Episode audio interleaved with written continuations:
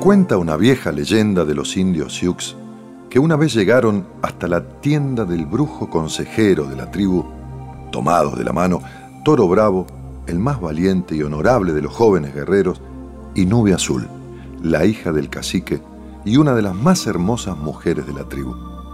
Nos amamos, empezó diciendo el joven, y nos vamos a casar, dijo ella. Y nos queremos tanto, pero tanto, que tenemos miedo.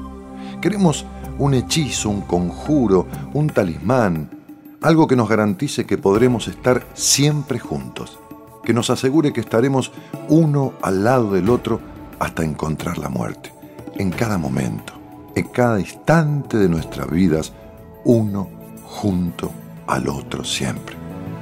Por favor, repitieron ambos, ¿hay algo que podamos hacer? El anciano los miró y se emocionó al verlos tan jóvenes, tan enamorados y tan anhelantes esperando su palabra. Hay algo, dijo el hombre, pero no sé, es una tarea muy difícil y sacrificada. Estamos dispuestos a hacer cualquier cosa, dijeron los jóvenes. Bien, entonces, nube azul, dijo el brujo, ¿ves el monte al norte de nuestra aldea? Deberás escalarlo sola, y sin más armas que una red y tus manos, tendrás que cazar el halcón más hermoso y vigoroso del monte. Si lo atrapas, tendrás que traerlo aquí con vida al tercer día después de la luna llena, ¿comprendiste? Sí, dijo la muchacha. Y tú, toro bravo, deberás escalar la montaña del trueno. Cuando llegues a la cima, encontrarás la más brava de todas las águilas, y solamente con tus manos y una red tendrás que atraparla sin heridas y traerla ante mí viva el mismo día en que vendrá Nube Azul. Vayan, salgan ahora. Los jóvenes se abrazaron con ternura y luego partieron a cumplir la misión encomendada, ella hacia el norte y él hacia el sur. El día establecido frente a la tienda del brujo, los dos jóvenes esperaban con las bolsas que contenían las aves que les había solicitado. El viejo les pidió que con mucho cuidado las sacaran de las bolsas. Eran verdaderamente hermosísimos ejemplares. ¿Y ahora qué haremos? preguntó el muchacho. ¿Los mataremos y beberemos el honor de su sangre? No, dijo el anciano brujo. Los cocinaremos y comeremos el valor de su carne, propuso la muchacha. No, no, agregó el anciano. Harán lo que les digo. Tomen las aves y átenlas entre sí por las patas con estas tiras de cuero. Cuando las hayan anudado, suéltenlas y que vuelen libres. El guerrero y la joven hicieron lo que se les pedía y soltaron las aves. El águila y el halcón intentaron levantar vuelo cada una por su lado, pero solo consiguieron revolcarse por el piso. Unos minutos después, irritadas por la incapacidad de volar libremente, las aves arremetieron a picotazos entre sí hasta lastimarse. Este es el conjuro, dijo el anciano brujo de la tribu jamás olviden lo que han visto.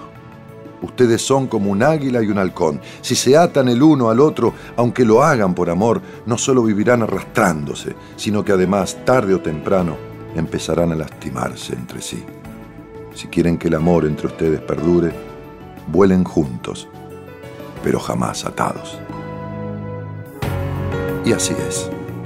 La sabiduría de la naturaleza ha hecho que los animales, que no pueden decidir, que obran por instinto, igualmente no permanezcan atados nunca. Cada uno emprende su vuelo y en algún momento vuelan juntos y regresan a su cueva, regresan a su lugar, pero son libres en su vuelo siempre y para siempre. Hay personas en la vida que necesitan poseer al otro. Hay frases que se escuchan por allí que dicen, necesito saber que él es mío o que ella me pertenece Qué tonta y loca fantasía de posesión existe en la cabeza de aquel que desea que el otro le pertenezca. Y esto solo logra alimentar los celos. Y los celos, obsesiones. Y las obsesiones destruyen aquello que parecía el amor. Es imposible poseer a alguien. Es imposible llegar a la fantasía de querer saber qué es lo que tiene el otro dentro de su cabeza. ¿Qué piensa? ¿Cuántos hay que añoran esto?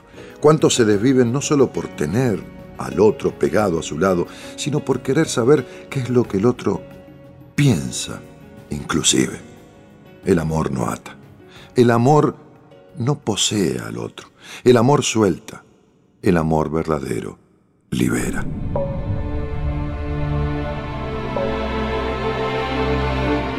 En verdad, es imposible desear que alguien le pertenezca a uno. Lo que es posible es estar juntos y emprender vuelos individualmente. No ates, no posesiones, no te obsesiones con celar. Sé vos y deja que el otro sea quien es. Si tiene que estar a tu lado, lo estará. Y si no, cada uno volará al encuentro de lo que tenga que ser.